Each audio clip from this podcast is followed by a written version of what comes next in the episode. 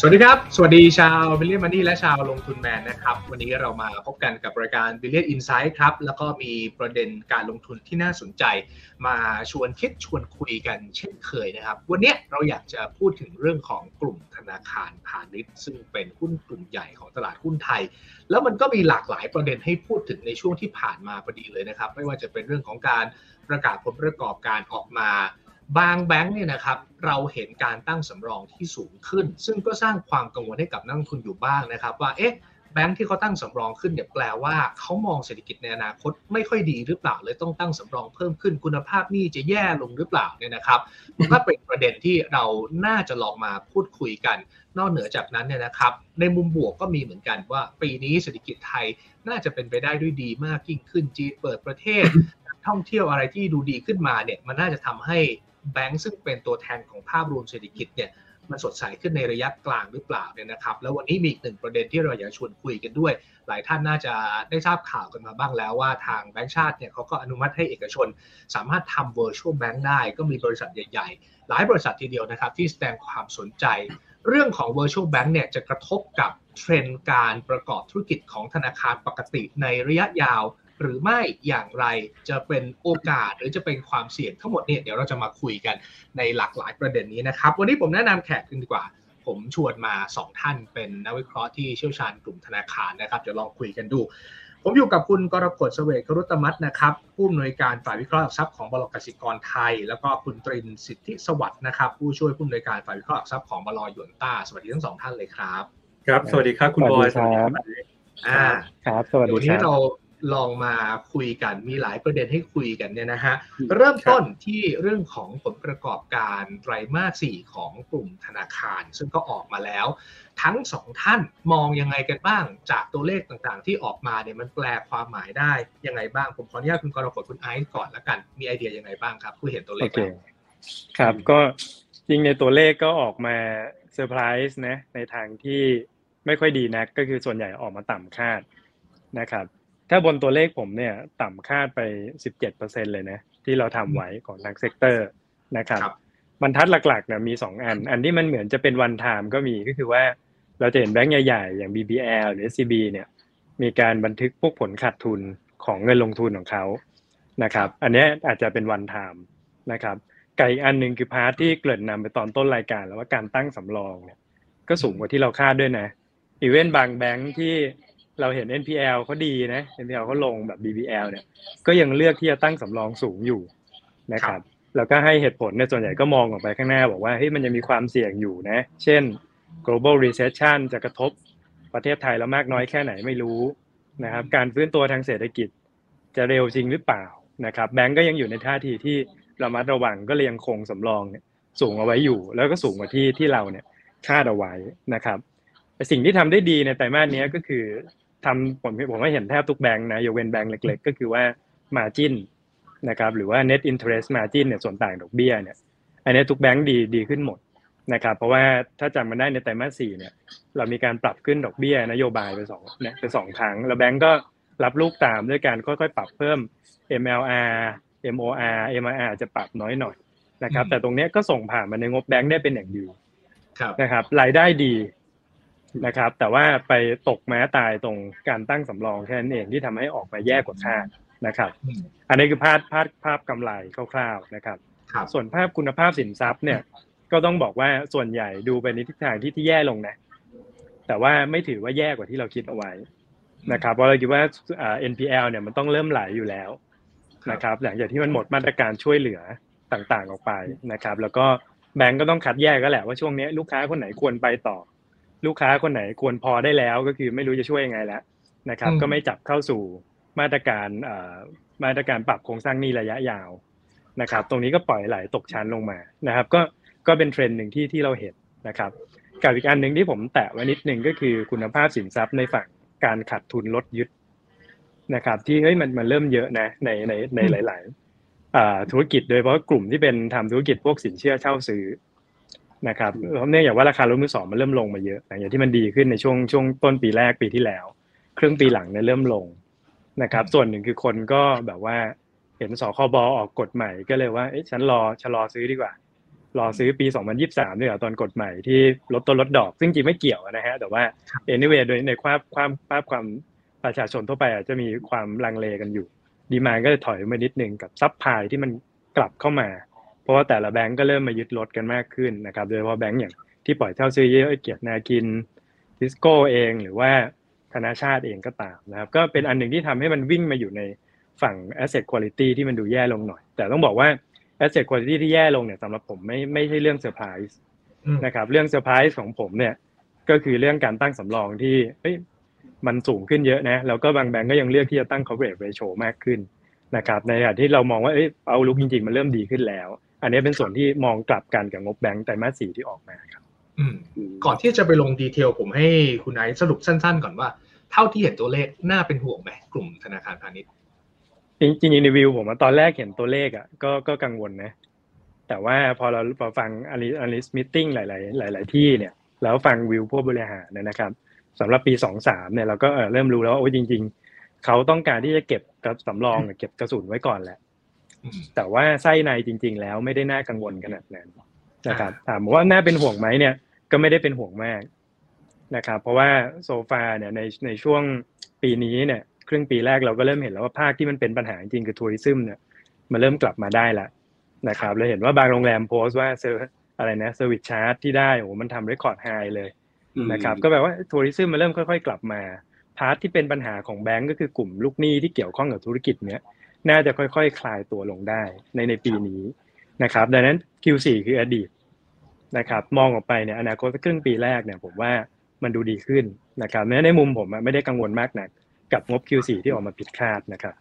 โอเค ได้เดี๋ยวค่อยลงดีเทลกันอีกที ผมไปถามคุณตรินนะครับ คุณตองจากทางยูต้าบ้าง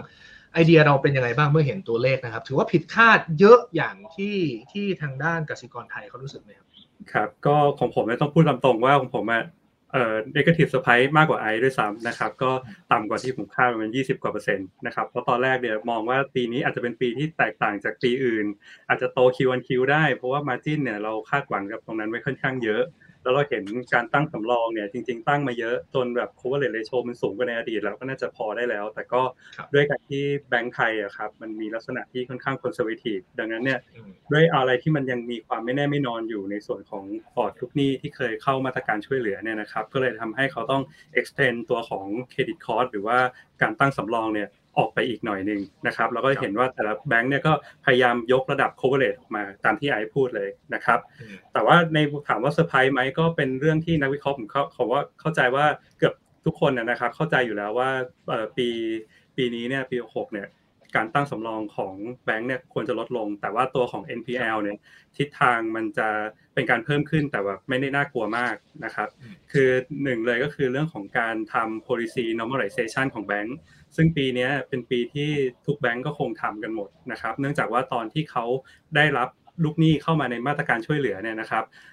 บางส่วนเนี่ยเขาใช้วิธีการผ่อนคลายในการตั้งชั้นสำรองนะครับ คือถ้าเขามีการ extend term ในการจ่ายชำระให้กับลูกหนี้ไปเนี่ยบางทีเขาคา stage ไว้ที่ stage หนึ่งคาไว้ที่ stage สองนะครับซึ่งมาตรการนี้เนี่ยมันจะหมดอายุตอนสิ้นปีนี้ ปีนี้เลยเป็นปีที่แบงค์เนี่ยพยายามเคลียร์ของนะครับ เคลียร์ลูกหนี้พยายามแยกลูกหนี้ว่าลูกหนี้กลุ่มไหนที่ยังเอ่อจ่ายได้ลูกหนี้กลุ่มไหนที่ไม่ไหวแล้วจะต้องปรับชั้นลงมาแล้วนะครับ เราเลยเห็นการ downgrade ที่ที่เยอะในปีนี้นะครับ แต่ว่าถามว่าไส้ในมันน่ากลัวไหมก็ไม่ได้น่ากลัวเท่าไหร่เพราะว่าตอนนี้เนี่ยลูกถ้าไปย้อนกันดูตอนที่โควิดมาใหม่ๆกลุ่มลูกหนี้ที่มีปัญหาเนี่ยก็คือลูกหนี้เอ่อโรงแรมร้านอาหารนะครับ ก็เชื่อมโยงกับ tourism ซึ่งตอนนี้ปีนี้เนี่ยเราก็คาดว่าตัวเลข tourism เนี่ยจะ recover กลับมาได้ประมาณสัก 70%ของเอ่อ pre covid level นะครับดังนั้นเนี่ยด้วยโมเมนตัมทางเศรษฐกิจต่างๆเนี่ยมันหนุนให้ศักยภาพของลูกหนี้ ถ้าเขายังประกอบธุรกิจอยู่นะครับ ก็มีโอกาสที่จะฟื้นกลับมาได้ ก็อาจจะมีแค่บางส่วนที่จะต้องปรับชั้นลงมาเป็น NPL แต่ผมเชื่อว่าแบงก์ก็ทยอยทำมาอยู่แล้วนะครับ ผ่านการทำ qualitative downgrade นะครับ แล้วก็ clearing balance ต่างๆนะครับ ก็ ผมว่าไม่ในปีนี้ก็ไม่ได้ได้ห่วงในเรื่องของหนี้เสียเหมือนกับไอ้นะครับแล้วก็เรื่องของ Margin ก็ยังเป็นเรื่องที่ทำได้ค่อนข้างดี โดยเฉพาะแบงก์ใหญ่นะครับแต่สำหรับแบงก์กลางเล็กปีนี้ผมให้น้ำหนักค่อนข้างน้อย เพราะว่าเขาโดนกดเรื่อง Margin จริงๆนะครับจากมาตรการ FIDF ที่กลับมาสู่ระดับปกตินะครับจากเดิมที่ได้ผ่อนคลายมา 2 ปี ปีนี้กลับไปเป็นปีแรกที่อัตราการนำส่ง FIDF เนี่ยกลับมาที่ 0.46%นะครับดังนั้นเนี่ยต้นทุนดอกเบี้ยของเขาเนี่ยจะปรับขึ้น แล้วช่วงที่ผ่านมาเราเห็นว่าเวลากรงงขึ้นดอกเบี้ยนะครับ นอกเหนือจากเงินกู้แล้วเนี่ยฝั่งเงินฝากก็ขึ้นเหมือนกัน แต่ไปขึ้นตัวเงินฝากประจำซึ่งเป็น sourcing หลักของแบงก์กลางเล็กนะครับ ดังนั้นเนี่ยมันช่วยไม่ได้เลยที่ปีนี้ เขาจะต้องเอ่อ suffer เรื่องของ NIM นะครับ ขณะที่แบงก์ใหญ่เองเนี่ยซอสหลักในฝั่งของเงินฝากเนี่ยเป็น CASA นะครับหรือพวกเงินฝากออมทรัพย์ เงินฝากที่มีสภาพคล่องสูงนะครับ พวกนี้เนี่ยแทบจะไม่ขึ้นเลย นะครับแบงก์ใหญ่เลยมีแนวโน้มที่ NIM เนี่ยจะแข็งแรงกว่ามากในปีนี้นะครับ ก็เป็นปัจจัยบวกหนึ่งกับอีกอันหนึ่งที่ที่ต้อง mention ก็คือเรื่องรายได้ค่าธรรมเนียมนะครับ ปีที่แล้วเนี่ยก็ไม่ได้ดีเท่าไหร่ แม้ว่าเราคาดหวังว่าจะเป็นการ recover แล้วนะครับผมก็คาดหวังคาดหวังว่าปีนี้เนี่ยรายได้ค่าธรรมเนียมควรจะกลับมาได้แล้วนะครับ ตาม economic activity ต่างๆ ที่มันมากขึ้น คนเริ่มกลับมาใช้ชีวิตนะครับ โดยเฉพาะพวกรายได้ค่านายหน้าประกัน เรื่องของการลงทุนต่างๆ ก็ควรจะกลับมาในปีนี้ ส่วนเรื่องโลนก็คงเป็นตามไซเคิลของเศรษฐกิจนะครับ ถ้ามีการฟื้นตัวก็โลนก็จะกลับมาเป็นปกติอยู่แล้ว ไม่ได้น่าเป็นห่วงครับครับไอเดียก็อาจจะคล้ายๆกันเพียงแต่ว่าเมื่อสักครู่นี้คุณตองลงดีเทลในส่วนของนิมหรือว่าส่วนต่างอัตราดอกเบี้ยลงไปว่า แบงก์ใหญ่อาจจะได้ประโยชน์มากกว่าแบงก์ขนาดกลางและขนาดเล็ก ซึ่งหลายคนก็ก็จะคงจะได้ยินข่าวเหมือนกันว่าที่ผ่านมาแบงก์เขาก็พยายามจะสื่อว่าดอกเบี้ยกนงขึ้นนะ แต่เขาเขาจะพยายามช่วยเหลือให้ได้มากที่สุด เราก็คิดว่านิมเนี่ยมันควรจะแย่ลง แต่ปรากฏว่านิมมันอาจจะอาจจะดีขึ้นเหมือนกันนะครับแล้วผมงั้นผมถามคุณถามคุณคุณไอซ์กับคุณตองทั้งคู่เลย การที่ตัวเลข ลประกอบการของแบงก์เนี่ยมันมิสจากที่เราคาดการไปอยู่พอสมควร แปลว่าทั้งนักลงทุนเอง หรือว่านักวิเคราะห์เองเนี่ยที่ผ่านมาเราได้ยินแต่ข่าวดีมากจน จนเรามองโลกในแง่ดีมากจนเกินไปหรือเปล่าเราพอจะบอกแบบนั้นได้หรือเปล่าคุณคุณไอซ์มีไอเดียยังไงบ้างครับโอเค ของผมในในในของผมอาจจะย้อนแย้งนิดนึงนะ เพราะว่าตัวเลข Q4 ไตรมาส4ที่ออกมาเนี่ย miss ก็จริงนะฮะ แต่ว่าพอไปดู guidance ของปี 2023 เนี่ย ประกอบกับภาพ GDP growth ที่เพิ่ง revise up กันขึ้นมาอยู่สักสามปลายๆกันนะครับอ่ามันกลับกลายเป็นว่าจริงประมาณการในปีนี้ของผมเนี่ยทำต่ำไปด้วยซ้ำกลายเป็นว่าปีที่แล้ว ผม Q4 เรามองดีเกินไปหน่อย แต่ว่าปี 23 ผมเองมองแย่เกินไปนิดหนึ่งนะครับ สิ่งที่ผมมองแย่ไปเนี่ย มีอยู่สองสามส่วนด้วยกันนะครับคือหนึ่งคือผมคิดว่าสินเชื่ออาจจะโตได้ไม่เร็วนัก ตอนแรกทำไว้สามเปอร์เซ็นเท่านั้นเองนะนะครับ แต่ว่าพอจีนเริ่มเปิดประเทศนะครับ นักท่องเที่ยวเริ่มมา GDP GDP ก็เริ่ม revise up นะครับ บางแบงก์เริ่มเริ่มให้เป้าแล้ว แล้วทุกคนไม่ไม่มองเลขสามนะทุกคนมองเลขห้าเปอร์เซ็นต์ growth up นะครับ อันนี้ก็เป็นอันหนึ่งที่เออแบงก์เนี่ยมองมองเศรษฐกิจหรือมองการเติบโตเนี่ย เยอะเยอะกว่าที่เราทำนะในปีนี้แม้ว่าปีที่แล้วเนี่ยมันต่ำกว่าที่เราคาดก็ตามนะครับ ข้อที่สองก็อย่างที่คุณตองพูดไปคือเรื่อง margin นะครับ net interest margin เนี่ยที่ปีนี้มันคงดีขึ้นต่อนะครับแต่มาสี่ก็เราก็เห็นแล้ว แล้วมันจะดีต่อในปีนี้นะครับ อันหนึ่งที่เราสัมผัสได้เนี่ยจาก analyst meeting สามสี่อันที่ผ่านมาเนี่ยคือ management เนี่ยผมรู้สึกว่าเขามีความมั่นใจมากขึ้นนะกับการปรับดอกเบี้ย ขึ้นล้อตามไปกับ ดอกเบี้ยนโยบายที่ที่กำลังจะปรับขึ้นตามนะครับ เมื่อย้อนกลับไปตอนประชุม analyst meeting ตอนสักกลางปีไตรมาสสามอย่างเงี้ยฮะถามคำถามเดียวกันกับ management เนี่ย management ก็ยังห้าสิบห้าสิบนะแบ่งรับแบ่งสู้บอกต้องดูสถานการณ์ก่อน ว่าการฟื้นตัวของประเทศเป็นยังไง ปรับขึ้นแล้วมันจะเปราะบางหรือเปล่า ลูกหนี้จะเป็นยังไงล่ะแต่พอไตหมดหมดไตรมาสสี่เนี่ยส่วนใหญ่ตอบด้วยความมั่นใจมากขึ้นนะครับดังนั้น part หนึ่งที่ผมทำไว้ต่ำตอนแรกก็คือ margin นั่นแหละ หลักๆ คือในโซนแบงก์ใหญ่แบบที่ที่คุณตองบอกเลยว่าเขาจะได้ประโยชน์จากตรงเนี้ยผมเองตอนแรกยังไม่ได้ใส่เข้าไปเต็มเม็ดเต็มหน่วยขนาดนั้นนะครับ แล้วก็ส่วนสุดท้ายส่วนที่สามเนี่ยที่ที่น่าแปลกใจก็คือว่าปีที่แล้วตั้งสำรองไปเยอะ มันก็เลยกลายเป็นมาว่าภาระการตั้งสำรองในปีนี้เนี่ย มันอาจจะน้อยกว่าที่ละผมทำไว้เดิมเพราะแต่เดิมผมคิดว่ามันคงตั้งไปบ้างแล้วนะครับ แล้วก็ทยอยลดตั้งแต่ไตรมาสสี่ที่ไหนได้ยังไม่ลดนะ แต่มาสสี่เพิ่มอีกต่างหาก นะจะมาลดเอาในปี 2023 ที่มีเผื่อไว้พอละอ่า tourism มัน recover กลับมาได้เร็วเผลอเร็วกว่าที่คาดในโมเดลของแบงก์อีกด้วยซ้ำนะครับ ดังนั้นสามส่วนเนี้ยในมุมผมมองว่างบไตรมาสสี่แย่ แต่ผมไม่ take it serious นะ ผมมองให้น้ำหนักกับปีสองสามที่ outlook เนี่ยครับเผลอๆมันดีกว่าผม แล้วเราต้องปรับปรุงประมาณการเนี่ยไปในเชิงที่มันเป็นเชิงบวกด้วยซ้ำโดยเฉพาะแบงค์ขนาดใหญ่นะครับอืมดังนั้นก็ในวิวเราเรามองบวกนะ เราไม่ได้ครับมองลบเรามองคิดว่า Q4 เป็นแค่ just อะ one time อะที่อ่าแบงก์อะต้องการกันชนเก็บไว้ก่อนครับนะครับ แต่ว่าพอมาภาพปีนี้เนี่ยอาลุกรวมๆกลับดีขึ้นกว่าตัวเลขที่เราเคยใส่เอาไว้ครับครับก็อะไรที่แย่ก็น่าจะผ่านพ้นไปแล้วด้วย แล้วปีนี้อาจจะเป็นปีแห่งความหวังก็ได้นะครับ ผมถามคุณตองบ้างครับ คืออะครับอาจจะขออนุญาตสเปซิฟิกลงไปนิดนึง เพราะว่าต้นสังกัดคุณไอซ์เนี่ยมันเป็นแบงก์ กสิกรไทย ซึ่งคุณครับคุณคุณคุณไอซ์อาจจะไม่ค่อยถนัดที่จะพูดก็คืออาจจะติดกฎเกณฑ์กติกา คือกสิกรไทยเป็นแบงก์ที่ถูกพูดถึงเยอะว่าว่าต้องตั้งสำรองมากเป็นพิเศษเนี่ยนะครับ แล้วแล้วเรามองยังไงบ้าง แล้วแบงก์อื่นเนี่ยเขาต้องทำตามด้วยไหมเพราะว่าในฐานะแบงก์ใหญ่เนี่ยมันก็หลังบางคนเขาบอกว่าธุรกิจก็คล้ายๆกัน ผมว่ามันเป็นเรื่องของความ ความต้องการที่จะสร้างความมั่นใจให้กับผู้ถือหุ้นนะครับ คือถ้าสังเกตแล้วเนี่ย K-Bank เป็นแบงค์ที่มีพัฒนาการในเรื่องของการดูแลลูกหนี้โดยเฉพาะหนี้เสียเนี่ยมากกว่ามากกว่าคู่แข่งเลยนะครับ โดยเฉพาะการที่เขาไปจับกับ JMT ในการทำ JKAMC นะครับ ซึ่งเป็นบริษัทบริหารหนี้ ดังนั้นเนี่ยช่วงที่ผ่านมา2องสามสองไตรมาสเนี่ยเขาก็เลยมีการขายหนี้นะครับ มีการไล f ์ออฟหนี้เยอะ มีการขายหนี้เยอะก็เป็นปัจจัยหนึ่งที่ทำให้การตั้งสำรองสูงเพื่อที่จะเอาโอนหนี้ที่มีคุณภาพไม่ดีเนี่ยโอนไปให้กับบริษัทบริหารสินทรัพย์ของเขาก็คือ JKAMC นะครับแล้วก็เพื่อที่จะให้เขาเนี่ยมี room พอที่จะ downgrade ลูกหนี้ที่ผมเล่าให้ฟังว่ามีลูกหนี้บางส่วนที่ได้รับมาตรการผ่อนคลาย แล้วอาจจะชำระไม่ได้ ลูกหนี้กลุ่มดังกล่าวเนี่ยจะถูก downgrade ลงมาเป็น stage สอง stage สามนะครับแล้วก็ทำให้เอ่อการ flow ของ NPL เนี่ยมันเร็วขึ้น พอ flow ของ NPL เร็วเนี่ยหมายความว่าในภาพในภาพ ถัดไปเนี่ยถ้าเศรษฐกิจมัน recovery เขาจะสามารถตามได้ง่ายขึ้นนะครับครับแล้วก็ดังนั้นเนี่ยผมมองว่าอันนี้เป็นเป็นเรื่องของมาตรการในการที่เขาอยากที่จะสร้างความมั่นใจกับอีกประเด็นหนึ่งคือการที่เขาไปรุกตัวธุรกิจ digital lending เยอะในช่วง 2 ปีที่ผ่านมานะครับ มันอาจจะเริ่มเห็นผลทางด้านลบนะครับ โดยเฉพาะในตัวเลข NPL เพราะว่าตัวของเอ่อ ตัว digital lending ที่เขาไปทำตลาดในช่วงที่ผ่านมาก็ต้องยอมรับว่าเป็นกลุ่มที่เขาไม่ได้ถนัดนะครับ เป็นกลุ่มที่อาจจะอาจจะใกล้เคียงกับ underbank ที่ non bank ทำนะครับ คือเขาพยายามไปจับตลาดใหม่ ซึ่งเขาก็ต้อง take ความเสี่ยงที่สูงขึ้นนะครับ รวมถึงผลขาดทุนที่เกิดขึ้นเนี่ยมันก็เป็น learning cost ของเขาในการที่จะมาปรับ fine tune โมเดลในการปล่อยสินเชื่อใหม่ๆนะครับ ซึ่งในอนาคตเนี่ย การทำ digital lending ของเขาก็จะเป็นไปโดยความระมัดระวังมากขึ้นนะครับหนี้เสียก้อนใหม่ๆเนี่ยมันมีแนวโน้มที่จะปรับตัวลดลง ขณะที่พวกหนี้ที่เป็นเอ่อหนี้ digital loan เนี่ยเขาก็คงทยอย downgrade ลงมา แล้วก็จับเข้าไปใส่ใน JKAMC ไปซะเยอะแล้วนะครับอืมก็จะมองว่าเป็นหุ้นหนึ่งที่ความน่าสนใจเนี่ยอยู่ในอยู่ในช่วงของการที่เป็น e a r n i n g recovery นะครับครับปีที่แล้วเนี่ยคงเป็นฐานต่ำแล้วก็ถ้าสังเกตดูเนี่ยสองหมื่นสองพันล้านในไตรมาสสี่ เยอะกว่าช่วงโควิดด้วยซ้ำโควิดมาใหม่ๆด้วยซ้ำมันมันเหมือนกับเป็นการ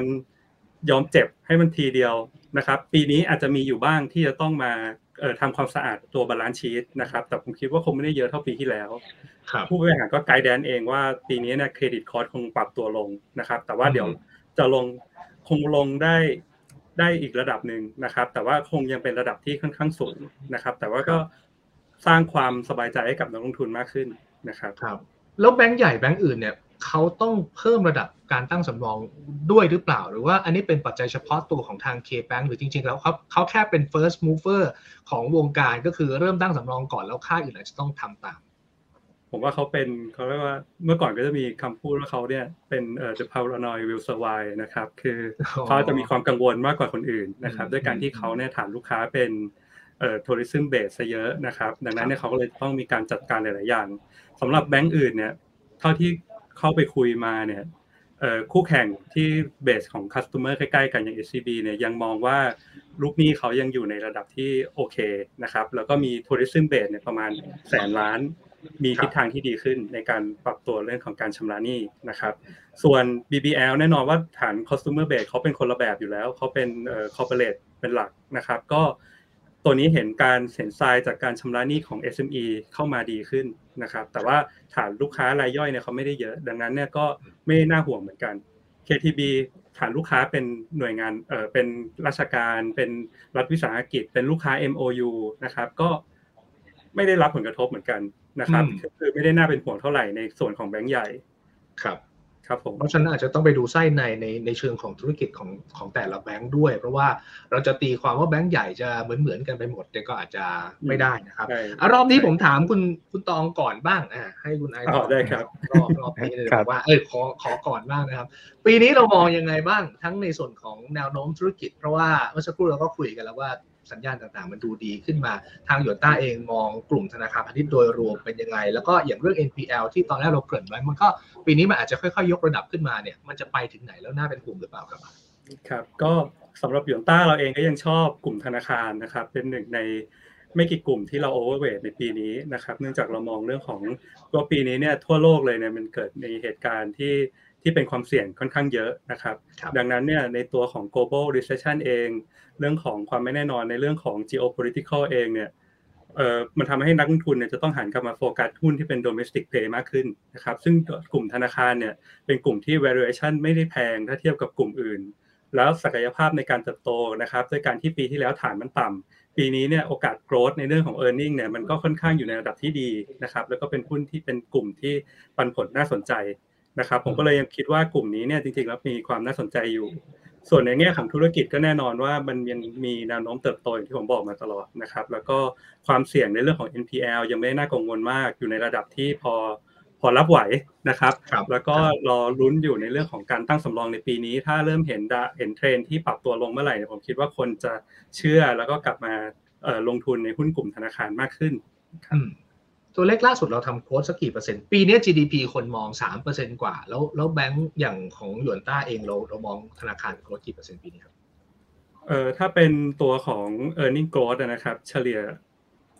สักครู่นะครับ ได้ ตอนนี้เนี่ยเราทำตัวเลข growth ปีนี้ไว้ที่ประมาณ 19%โดยทั้งกลุ่มที่เรา coverage อยู่ 7 แบงค์นะครับครับ ก็ถือว่าเป็นตัวเลขที่ดีถ้าเทียบกับตัวกลุ่มอื่นนะครับ แล้วก็เอ่อยังยังยังดูมีความน่าสนใจครับ คุณไอซ์ล่ะครับ ให้มากกว่าหรือน้อยกว่านี้ครับมองสิบเก้าเปอร์เซ็นต์ครับอ๋อโอเค ผมให้มากกว่าแต่ความต่างอาจจะในในมิกซ์ของเราอาจจะไม่เหมือนกันนะ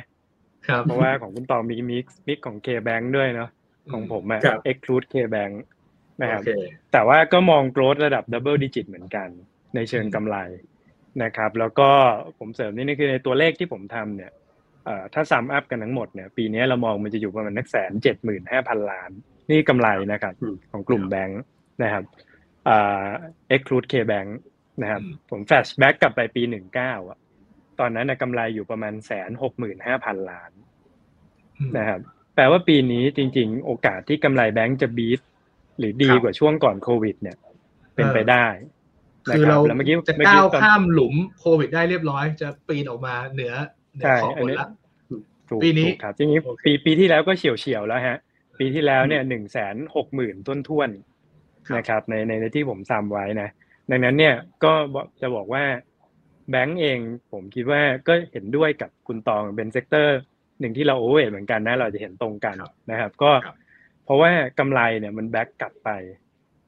ก่อนโควิดแล้ว beat ด้วยสามดีกว่าด้วยซ้ำนะครับ growth เนี่ยสิบกว่าเปอร์เซ็นต์ไม่แย่เลยนะสำหรับ sector ที่ที่ใหญ่ขนาดนี้อ่าใช่นะครับใช่แล้วก็เอ่อ economy ที่มันค่อยๆกลับมา มัน flow ตรงนี้มันเข้ามาที่แบงก์ก่อนแน่นอนครับนะครับ แล้วก็แบงก์เองเนี่ย ผมคิดว่าเป็น sector หนึ่งที่ที่นักลงทุนเนี่ยไม่ไม่อ่าหลายๆเจ้าอาจจะไม่ได้ไม่ได้มี exposure เข้าไปเยอะนะเพราะว่าถ้าดูเนี่ย valuation เองเนี่ยมันยังไม่ได้กลับไปก่อนโควิด แต่กำไรมันกำลังจะกลับไปแล้วดังนั้นผมผมเสริมคุณตองตรงนี้ว่าผมว่ามันก็คงมี catalyst เรื่อง re-rate valuation อยู่ด้วยเหมือนกันนะอืมเพราะว่า กำไรมันมาแล้วอะ LE ก็ค่อย ๆมาตามครับนะครับ แต่ valuation น่ะยังไม่กลับไปก่อนโควิดเลยไม่เหมือนบาง sector นะที่แบบว่าโอเค ได้รับประโยชน์จากเปิดเมืองหรืออะไรแบบเนี้ยเออนะครับราคาคุณไปไปถึงไหนแล้วราคาดีกว่าก่อนราคาดีกว่าก่อนโควิด แล้วด้วยซ้ำอะไรอย่างเงี้ยครับนะครับ แต่แบงก์เองเป็นอันที่ได้ประโยชน์จากเปิดเมืองเหมือนกันนะ แต่ยัง trade ต่ำกว่าก่อนเปิดก่อนก่อนโควิดอยู่เลยนะครับ ก็ผมก็เลยคิดว่ายังเป็น sector ที่ เรามอง positive นะเราก็ยัง overweight กับ sector นี้อยู่เหมือนกันนะครับพอเดี๋ยวผพอมีขข้อมูลเสรินิดนึงนะครับเชิญเชิญเชิญเชิญครับเชิญเลยครับก็ขอเสริมนิดนึงนะครับ คือไตรมาสสี่เนี่ยกำไรอาจจะ miss expectation นะครับแต่ถ้าเราไปดูกำไรที่ไม่รวมสำรองเนี่ยถือว่ายังโตได้นะครับสำหรับ sector นี้ ดังนั้นเนี่ยตัวกำไรก่อนการตั้งสำรองเนี่ยมันเป็น indicator ที่ชี้ถึง operation ของแบงค์ นะครับครับ คือมันเริ่มแข็งแรงขึ้นแล้วในตอนนี้นะครับ ก็เสริมภาพไอที่ปี 66 เนี่ยก็จะเป็นปีที่ดีของกลุ่มธนาคารนะครับ เพราะว่า core operation เขามีพัฒนาการขึ้นเยอะในช่วงโควิดนะครับครับถามในเชิง valuation ครับที่เมื่อสักครู่เนี่ยคุณคุณนายบอกว่ามันยังถูกกว่าตอนก่อนเกิดโควิดเนี่ยมันมันถูกกว่ามากน้อยแค่ไหนมันมี discount เยอะไหมเอาเอานับระดับโอราเคคาปัจจุบันคร่าวๆได้คร่าวๆเนี่ยก็จริงๆก่อนก่อนโควิดเนี่ยหุ้นแบงก์เฉลี่ยนะฮะครับ ถ้าถ้า average เนี่ยมันจะเทรดอยู่ประมาณสัก price to book เนี่ยเกือบเกือบสัก 0.8 เท่ากว่าๆนะครับ ตอนนี้มันอยู่ประมาณ 0.7 1.72 เท่านะครับอืมอ่าถ้าเลเซมจับทุกอย่างเท่ากันหมดนะครับ at least ก็ต้องมีสักประมาณ 12-15เปอร์เซ็นต์อืมใน valuation ที่มันจะวิ่งกลับขึ้นไปนะครับ แต่ว่าถามว่าจะจู่ๆมันจะขึ้นไปเลยไหมเนี่ย ก็คงไม่ถูกไหมมันก็ต้องมี catalyst เข้ามา นะครับผมว่า catalyst ก็คงเป็นอย่างที่เห็นว่าเราเห็นว่าอ่าสำรองมันค่อยๆ ลดลงจริง แบบที่เมื่อกี้คุณตองพูดไปนะครับภาพ economy มันเริ่มมาจริงนักท่องเที่ยวเริ่มเริ่มเยอะจริงๆล่าสุดผมผมขึ้น BTS เสาร์อาทิตย์นี่มันมันคนแน่นจริงๆนะฮะแล้วก็เจอนักท่องเที่ยวเยอะจริงๆนะครับ ก็รู้สึกว่าตัวเองเป็นคนต่างชาติไปเลยในขบวน BTS นั้นนะนะฮะก็ผมว่าทัวริซึมมันเริ่มค่อย ๆ ไหลมานะ ไปเยาวราชก็ คนแน่นมากนะฮะแน่นจริงแต่นั้นเนี่ยผมว่ามันมันค่อยๆ กลับมาแล้วเราสัมผัสได้ด้วยด้วยด้วย consumption ด้วยด้วยสิ่ง experience ที่เราเจอนะครับ ขึ้นอยู่ว่ามันจะวิ่งเข้ามาในตัวเลขเนี่ยเมื่อไหร่ไตรมาสหนึ่งหรือไตรมาสสองนะครับ แล้วมันก็จะมาเป็น catalyst ที่ผมบอกเนี่ยสิบสองสิบสามสิบสี่สิบห้าเปอร์เซ็นต์เมื่อกี้ให้มันค่อยๆ กลุ่มแบงก์เนี่ยค่อยๆ กลับมาครับครับอะโอเคครับก็คือถือว่าได้ซื้อของในราคา discount ด้วย ก็คืออย่างที่นักวิเคราะห์หลายท่านบอกมาโดยตลอดนะครับว่า ถ้าจะเอา ที่ยังไม่แพงเนี่ยก็คือแบงก์เพียงแต่ว่าที่ผ่านมาเราอาจจะยังไม่ได้เห็นกำไรที่มันกลับมาเต็มที่นัก ซึ่งเราจะน่าจะได้เห็นปีนี้เนี่ยนะครับ ก็อาจจะเป็น โจทย์ที่หลายคนกำลังมองหาอยู่ถ้าไม่กล้าซื้อหุ้นที่มันไล่กันไปแพงมากๆแล้วเนี่ยกลุ่มแบงก์ก็อาจจะยังถือว่าเป็นเป็นของดีราคายังไม่แพงนะครับ วันนี้เราตั้งโจทย์ไว้เรื่องของ virtual bank อะเดี๋ยวคนฟังเราถามว่าทำไมไม่เข้าเรื่อง virtual bank สักทีนะครับ ก็อยากจะรีวิวสิ่งที่ผ่านมาและสิ่งที่กำลังจะเกิดขึ้น แต่แน่นอนเทรนในระยะยาวของธุรกิจธนาคารเนี่ยมันก็น่าสนใจอย่างที่เราทราบข่าวกันไปแล้วว่ามีการอนุมัติให้เกิด virtual bank นะครับแล้วก็มีบริษัทใหญ่ๆหลายบริษัทแสดงท่าทีว่าสนใจเนี่ย ทั้งสองท่านมองอย่างไรบ้าง มันจะกระทบกับธุรกิจของธนาคารปกติมากน้อยแค่ไหนอะคุณตองครับครับแชร์แชร์ไอเดียหน่อยโอเค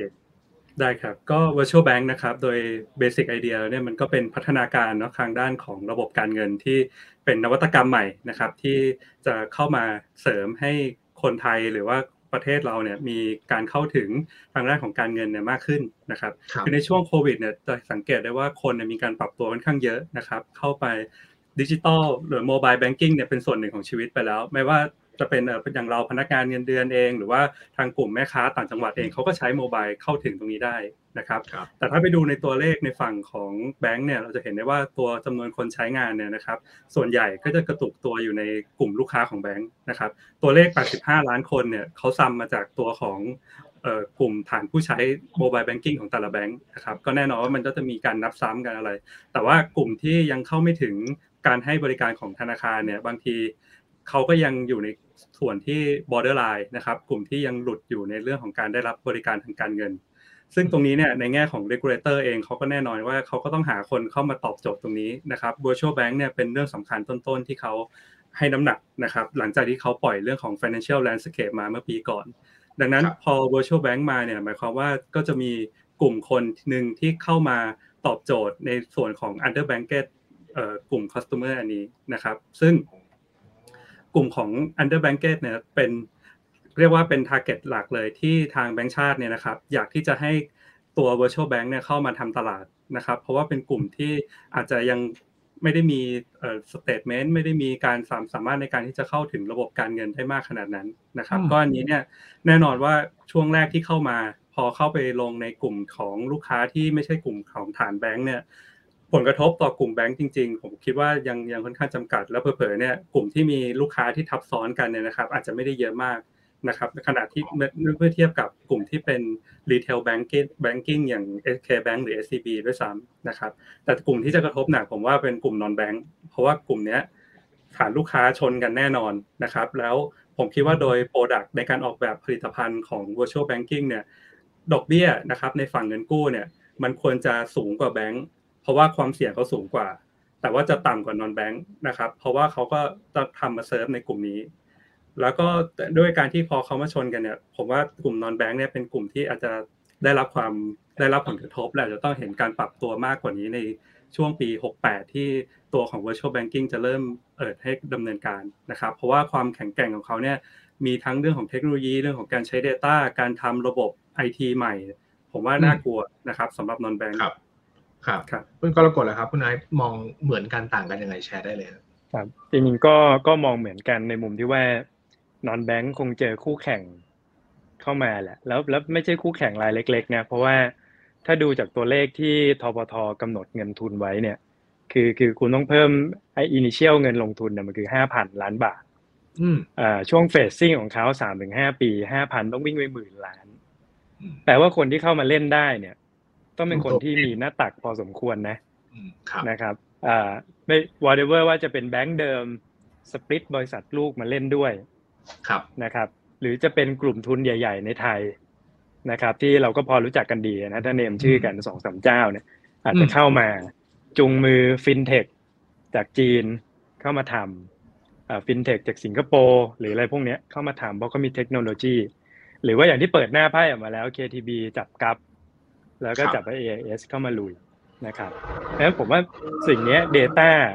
นะครับเอ่อ Foundation IT ด้านหลังบ้านของเขาเนี่ยที่เข้ามาทำแล้ว tap กลุ่มที่มันเป็น unbanked ที่ที่คุณตองพูดถึงเนี่ย ไปชนกับ non-bank เป๊ะๆเลยนะครับเพราะว่าปัจจุบันเนี่ยสิ่งที่แบงก์เองเริ่มทำเนี่ยก็มีนะที่พวกเป็นพวก digital lending อะไรพวกเนี้ยแต่ถามว่าไปเต็มตัวหรือยังยังนะครับ แล้วก็เห็นด้วยคุณตองโนที่ว่าดอกเบี้ยมันน่าจะได้ถูกกว่านะ เพราะว่า พอเป็น virtual bank เนี่ย คุณไม่ต้องออก debenture ไม่ต้องออกบอลนะระดมเงินฝากได้ ต้นทุนเงินฝากมันก็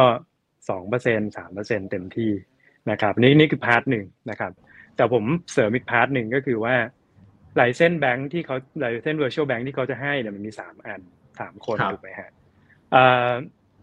มันก็จะในในแง่ในแง่มุมมองกับกลุ่มแบงค์เนี่ยแน่นอนว่า competition ก็น่าจะเพิ่มขึ้นแหละ เพราะว่ามันก็เหมือนกับว่าจู่ๆมีแบงค์โผล่ขึ้นมาสามอัน แค่เป็นแบงค์ที่ไม่มีสาขานะครับ แต่ความความการแข่งขันตรงเนี้ยผมว่าจะไปอยู่ในฝากเงินฝากมากกว่านะเพราะว่าถ้าอ่านเปเปอร์ดูนะครับ ในหลาย ๆ virtual bank ที่อยู่ต่างประเทศเนี่ย เช่นจีน อังกฤษ บราซิลนะครับอีเวนฮ่องกงนะครับเกาหลีใต้เนี่ย ทุกที่เนี่ยจะ attract ตัวเงินทุนเนี่ย ด้วยการให้ดอกเบี้ยเงินฝากที่ที่ดี ครับ นะครับแล้วที่ flexible ก็คือว่าคุณอาจจะเลือกกำหนดการออมได้ หรือว่าเป็นแบบ top up ขึ้นไปเรื่อยๆถ้าฝากถึงเท่านี้ได้ดอกเบี้ยเท่านี้ ฝากเพิ่มขึ้นได้ดอกเบี้ยดีขึ้นครับนั้นสิ่งที่จะมาชนกับแบงก์เนี่ย ฝั่งลูกค้าไม่น่าจะใช่ ฝั่งเป็นกู้ไม่น่าจะชน ฝั่งเงินฝากอาจจะต้องแข่งกันนิดนึง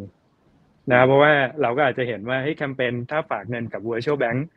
ได้ดอกเบี้ยดีกว่า โดยเฉพาะในกลุ่มที่เป็นพวกลูกค้าเงินฝากประจำนะครับ อันนี้อาจจะอาจจะ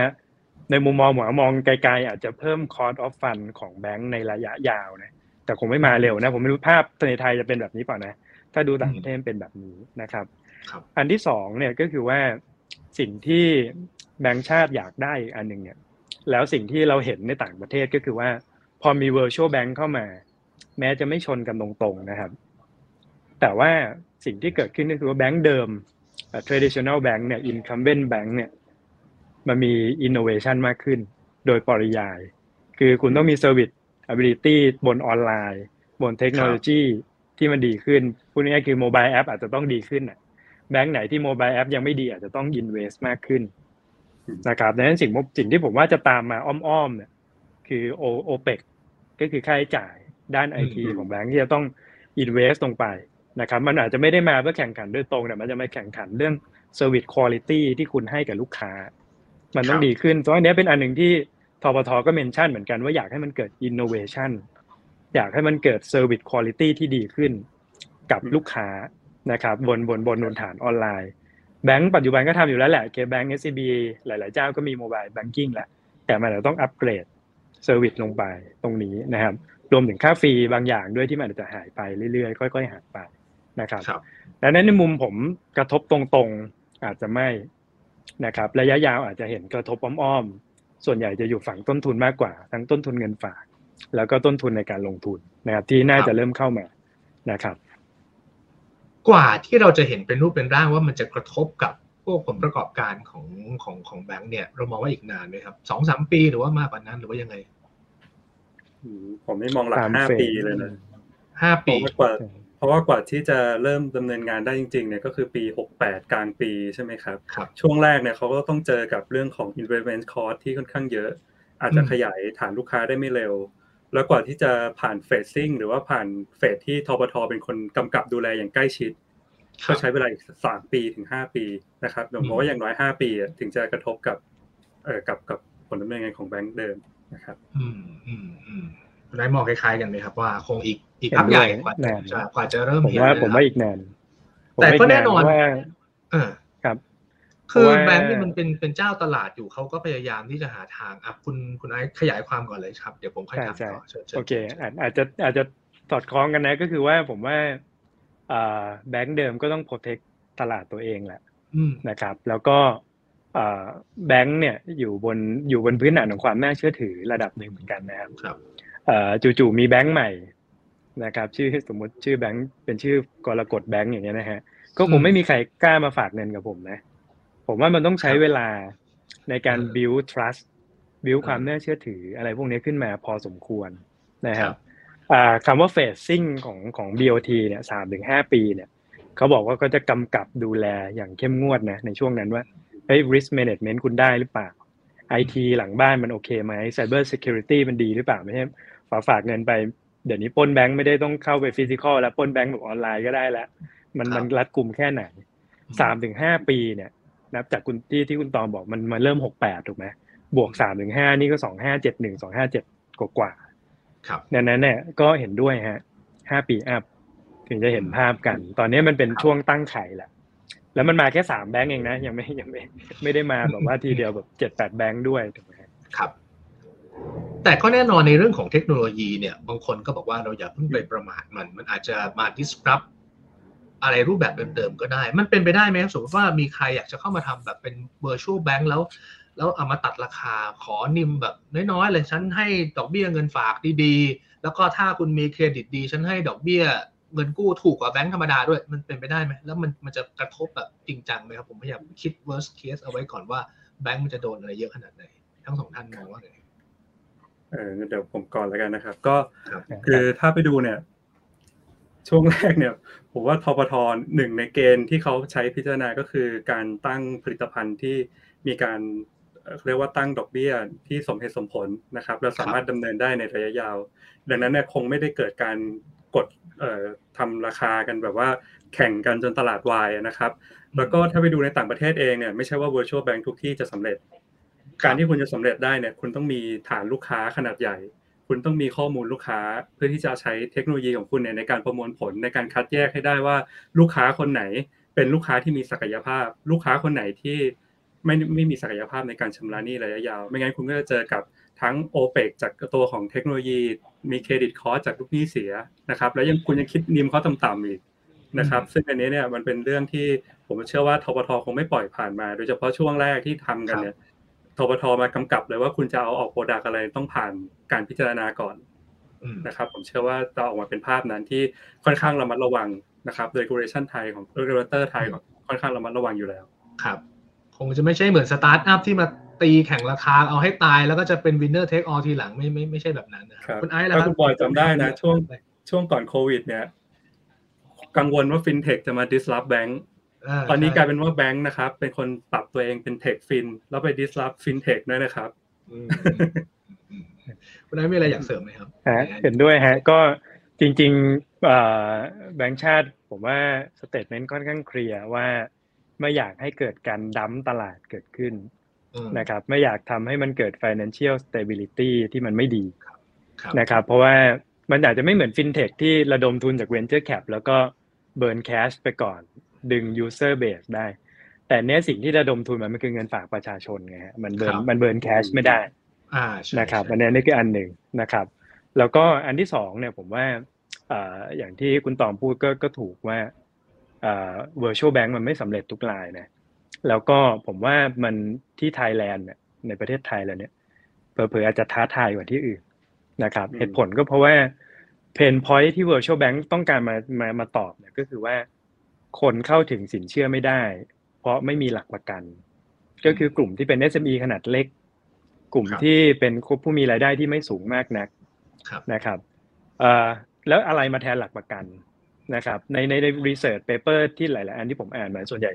สิ่งที่เขาพยายามมาแทนหลักประกันก็คือ Data แล้วมันก็จะมีคำว่า alternative data ขึ้นมา เพื่อใช้ในการดูระบุพฤติกรรมผู้ผู้ผู้กู้ว่าเป็นคนดีจริงหรือเปล่านะครับ ถ้าไปดูอย่างที่จีนก็จะมีคะแนนความประพฤติเนาะว่าคุณจ่ายค่าปรับคุณฝ่าไฟแดงหรือพวกนี้ Data ทุกอย่างมัน sync กัน V Bank ที่จีนคือ Virtual Bank ที่ตั้งมาตอนปีหนึ่งสี่อันนี้ค่อนข้างสักเซสพอเขาใช้ Data ที่มันใหญ่มากๆที่มันเยอะมากๆนะครับแล้วพอเอิญ Data ที่นู่นมันน่าจะเก็บได้ดีและซิงกันนะครับ มองมาที่ไทยเนี่ยผมว่า alternative data เนี่ยการนำมาใช้เนี่ย ใช้ได้จริงเนี่ย ผมว่าต้องต้องต้องใช้เวลาในการปรับปรุงอีกพอสมควรนะ ครับนะไม่ว่าจะเป็นข้อมูลทั้งการจ่ายน้ำค่าน้ำค่าไฟเดิน statement หรืออะไรพวกเนี้ย ทุกอย่างมันมันมันมันยังไม่ sync กันขนาดนั้นดังนั้นการที่ virtual bank เข้ามา แล้วคุณจะมาเป็น winner take all ใช้ data driven อย่างเดียวเนี่ย ผมว่าไม่ง่ายนะครับ เพราะว่ากระบวนการ KYC ลูกค้าหรือว่า Data ที่คุณเห็นนะมันอาจจะมันลูกค้าคนนึงอาจจะมีแปดมิติ แต่คุณเห็นก็สองมิติ มันก็ไม่สามารถบอกได้ว่า มันดีหรือเปล่านะครับผมว่านี่เป็น challenge ในในประเทศเราเอง เป็นอาจจะ specific ประเทศเราที่ว่า Data มันไม่ได้ครอบคลุมขนาดนั้น แล้วก็เป็นคีย์หนึ่งที่ผมว่าเป็นเบอร์เดนสำคัญกับความสักเซสของ virtual bank เหมือนกันนะครับอืมอืมสรุปแบงก์ใหญ่แบงก์ปกติก็ก็ยังเป็นผู้เล่นหลัก แล้วก็อาจจะได้เลือกลูกค้าก่อน แล้วก็พอเขาคัดเหลือไปแล้วก็อาจจะค่อยค่อยเป็นคิวของ virtual bank ไปแข่งกับนอนแบงก์อย่างที่อย่างอย่างที่คุณตองบอกก็คือ พวก finance ทั้งคู่บอกเหมือนกันว่าว่ากลุ่มนั้นจะโดนกระทบมากกว่าเราอาจจะต้องปรับตัวเยอะกว่าแบบนั้นนะฮะครับงั้นเราเราพูดถึงอ่าเชิญเชิญเชิญเลยเชิญเลยครับ อีกมุมที่น่าสนใจก็คืออย่างที่เอ่อ virtual bank เนี่ยนะครับกว่าจะเริ่มเนี่ยไตรมาสสองปีหกแปดนะครับ ช่วงสองปีเนี้ยแบงค์ที่ทำดิจิตอลเลนดิ้งเขาก็ไม่ได้อยู่เฉย เขาก็ต้องพยายามสร้าง differentiate ตัวเอง พยายามสร้างเอ่อ product ใหม่ ๆ ขึ้นมาเพื่อที่จะดึงลูกค้าให้อยู่กับเขาให้มากที่สุด นะครับกลับกลายเป็นว่าคนที่ทำดั้งเดิมอยู่แล้วเนี่ยช่วงนี้อาจจะได้เปรียบแล้วก็ต้องเป็นช่วงกอบโกยนะครับเราอาจจะเห็นการเข้าไปเป็นพันธมิตรกับแพลตฟอร์มต่างๆ มากขึ้น เหมือนที่ KBank ทำที่ SCB ทำนะครับเพื่อที่จะได้ให้ขอถามลูกค้านะครับ ซึ่งอันนี้ผมคิดว่าเป็นปัจจัยที่บวกสำหรับแบงก์ใหญ่ด้วยซ้ำในช่วงสองสามปีนี้นะครับครับครับ ถ้าเราเชื่อว่าบริษัทใหญ่ยังเป็นผู้ได้เปรียบในการทำธุรกิจบ้านเรา โดยเฉพาะอย่างยิ่งเมื่อมีเวลาให้ปรับตัวยาวนานขนาดนี้นะครับ ก็คือโอ้สองสามปีเนี่ยผมว่าเขาอาจจะขยับตัวได้เยอะนะครับ ปีรอบที่แล้วนะ ตีฟินเทคต่างๆ เรียบร้อยไปแล้ว รอบนี้ก็เดี๋ยวรอดูว่า virtual banking จะออกมาไปในลักษณะไหนนะครับ ช่วงท้ายผมให้ทั้งสองท่านสรุปไอเดียเรื่องของคนที่อยากจะลงทุนในหุ้นกลุ่มธนาคารพาณิชย์ดีกว่า เลือกยังไงมีกลยุทธ์ยังไงบ้าง แล้วเมื่อสักครู่นี้เราอาจจะยังไม่ได้แตะเรื่องของความเสี่ยงเยอะนักเนี่ยครับทั้งสองท่านอาจจะเสริมในแง่ของความเสี่ยงว่ามีอะไรต้องระมัดระวังว่ากลุ่มนี้ มันจะไม่เป็นอย่างที่เราคาดก็ต่อเมื่อเกิดเหตุการณ์อะไรหนึ่งสองสามสี่ฝากเป็นการเตือนในแง่ความเสี่ยง ไว้สักหน่อยก็แล้วกันนะครับ คุณคุณไอซ์ก่อนแล้วกันนะครับ รอบนี้เชิญครับ โอเคได้ครับ ก็จริงสำหรับกลุ่มแบงค์นะครับ ในมุมมองของเราเนี่ยเรายังยังมองว่าเป็นกลุ่มที่เก็บสะสมได้นะครับ แล้วก็ยังแนะนำให้ให้ซื้ออยู่นะครับ ให้น้ำหนักมากกว่าตลาดนะครับอ่าแต่ว่าในในใน selection ของผมเนี่ยอ่าแบงค์เนี่ยมันเป็น domestic play นะครับ แต่ใน selective อีกที ผมว่าต้องเลือก domestic ใน domestic อีกทีหนึ่งนะครับ กล่าวคือก็คือว่า แบงก์เองก็จะมี exposure กับต่างประเทศไปโดยปริยายกับฐานลูกค้าที่เป็นส่งออกบ้างนะครับกับกับการไปขยายสาขาต่างประเทศบ้างนะครับโดยเฉพาะแบงก์ใหญ่ๆนะครับดังนั้นเนี่ยผมคิดว่าปีนี้โดเมสติกมันมาแน่นอนนะครับความเสี่ยงอยู่ที่นอกนอกโดเมสติกคือนอกประเทศคือคือคือ global นะครับดังนั้นผมก็สโคบดาวลงมาอย่างนี้แล้วกันว่าเป็นแบงค์ที่โดเมสติกมากๆนะครับแบงค์ที่เราเลือกเนี่ยมันคือ KTB กับ TTB ที่ผมว่าฐานลูกค้าส่วนใหญ่อยู่ในไทยแหละ KTB คุณต่อจะมีแท็บไปแล้วนิดนึงว่าลูกค้าส่วนใหญ่ก็คือรัฐวิสาหกิจภาครัฐนะครับข้าราชการในโมยูต่าง ๆ นะครับ ตรงนี้ผมว่ามันไม่ได้รับผลกระทบจากจาก global recession อะไรนะครับ หรือว่า TTB เองก็ตามที่หาลูกค้าก็เป็นรายย่อยอยู่ในไทยนะครับ housing ก็อยู่ในไทยนะครับ corporate ก็ส่วนใหญ่ก็เป็นเป็นเป็น well known ที่เราเห็นกันอยู่แล้ว SME ที่เคยเป็นความเสี่ยงเมื่อก่อนเยอะๆ ก็ลดลงมาจนเหลือน้อยแหละนะครับ ก็เป็นสองแบงค์ที่ผมว่ามัน very domestic เอามอง domestic sector อยู่อีกทีหนึ่งนะครับอ่าดังนั้นเนี่ยก็ในมุมเราคิดว่าซื้อสะสมได้ แบงก์ใหญ่ดีกว่าแบงก์เล็กนะครับ เห็นด้วยกับคุณตองว่าแบงก์เล็กปีนี้เหนื่อยหน่อยว่า margin มันจะ squeeze ลงนะมันจะเตี้ยลงนะ เพราะว่าอ่า cost of fund ค่อยๆ ขึ้น ดอกเบี้ยก็ปล่อยมันเป็น fixed rate แหละเพราะว่ามันคือสินเชื่อเช่าซื้อนะครับงั้นเชียร์มาทางแบงก์ใหญ่นะครับ เน้นไปที่ KTB กับ TTB มากหน่อยนะครับ ส่วนความเสี่ยงเนี่ยก็ สองสามปัจจัยฮะอันอันแรกเนี่ยก็คือว่า global recession เนี่ยอ่าไม่รู้มันจะเป็นบางที่ก็บอกว่าเป็น mild recession เนาะบางที่ก็กลัวว่าจะเป็น severe นะครับอ่าค่ายค่ายเรา take ว่าเป็น mild recession นะคืออ่อนๆ ไม่ได้มีอะไรนะครับ แต่ถ้ามันผิดคาดคือถ้ามันไม่ mild มันเป็นแบบเป็น severe recession ขึ้นมา อันนี้ก็มีผลกระทบนะทั้งในเชิงจิตวิทยา เพราะว่ามันก็เป็น sector ที่มีนักลงทุนฝรั่งลงทุนอยู่เยอะนะครับอันนี้โดนแน่นอนนะครับ แล้วก็ ในเชิงฟันเดเมนทัลจริงๆ เช่นธุรกิจส่งออกนะครับ คนที่มี exposure ปล่อยให้กับโรงงานอยู่ในไทยก็จริงแต่ส่งสินค้าไปทั่วโลก หรือว่าบางงานมีฐานลูกค้าญี่ปุ่นนะครับ เป็นผลิตในไทยส่งไปพวกนี้กระทบหมดนะครับ ก็กังวลภาพใหญ่ภาพภาพโลกมากกว่านะครับครับภาพที่สองเนี่ยก็คืออาจจะเป็นเรื่องการฟื้นตัวของเศรษฐกิจนะครับ ที่เราเรียกกันว่า K-shape recovery เนี่ยว่าแบบเคขาบนมันมันโตดี คนกลางถึงบนโอไปโอเค เคขาล่างโตช้า ถ้าเคขาล่างโตช้ามากๆ แล้วมันฉุดลงไปเนี่ย มันทำให้เคมันเบี้ยวลงเลยการเติมฟื้นตัวมันไม่ไม่เต็มที่เต็มเม็ดเต็มหน่วยอย่างที่เราคาดหวังเนี่ย หรือเห็นว่านักท่องเที่ยวมาแล้วก็จริง แต่ spending เม็ดเงินเนี่ยมันหมุนไปไม่ทั่วเลยอันนี้ก็เป็นอันหนึ่งที่ที่ที่ที่ผมว่าก็มีความเสี่ยงนะครับ ว่ามันอาจจะไม่ไม่เป็นเหมือนที่เราคิดแล้วเศรษฐกิจฟื้นตัวดีสรุปไม่เห็นฟื้นเลยไปกลางปีทุกคน revise down กันหมดนะครับ ส่วนสุดท้ายเนี่ยอันที่ผมว่าน่าจับตาแล้วก็อาจจะมีผลเนี่ยมันคือเรื่องกฎเกณฑ์เรื่อง regulation ละเราเราคุยเรื่อง regulation risk กันมาสองสามปี ผมว่ายังไม่จบนะ ปีนี้เนี่ยอ่าอีเวนต์ใหญ่ก็คือเดี๋ยวเรามีเลือกตั้งรอบหนึ่งเนาะตอนพฤษภานะครับก็ก็ทุกคนก็ยังไม่รู้แหละว่า โอเคใครจะจัดตั้งรัฐบาลรัฐบาลใหม่ policy จะเป็นอย่างไร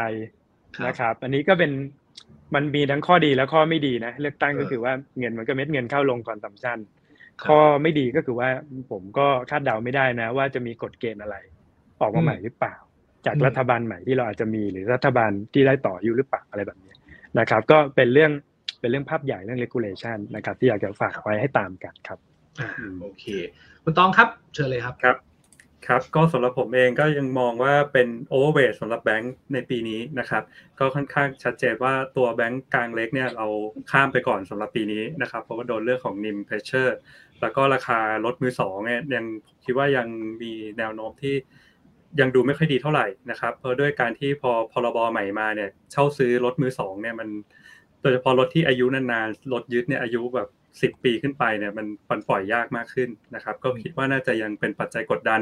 สำหรับแบงค์ขนาดกลางเล็ก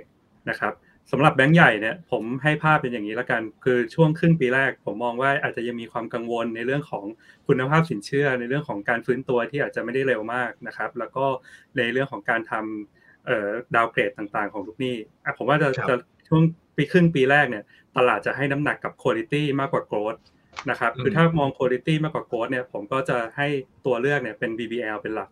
นะครับผมเชื่อว่าพอร์ตเขาเนี่ยมีความแข็งแรง เพราะว่าส่วนใหญ่อย่างที่ไอซ์บอกว่ามันเป็น K shape เนี่ยลูกค้าของเขาเนี่ยเป็น K shape ขาบนนะครับก็คือพวกบริษัทขนาดใหญ่ต่างๆ แล้วก็ถ้ามองไปยังครึ่งปีหลังนะครับผมว่าตลาดอาจจะให้กลับมาเรื่องของ growth มากกว่า quality นะครับเพราะว่าพ อไปมีเรื่องของ election เข้ามาเนี่ยนโยบายกระตุ้นเศรษฐกิจก็จะตามมานะครับ เศรษฐกิจเนี่ยมันมันมีแนวโน้มที่จะปรับตัวขึ้นดีกว่าที่เรา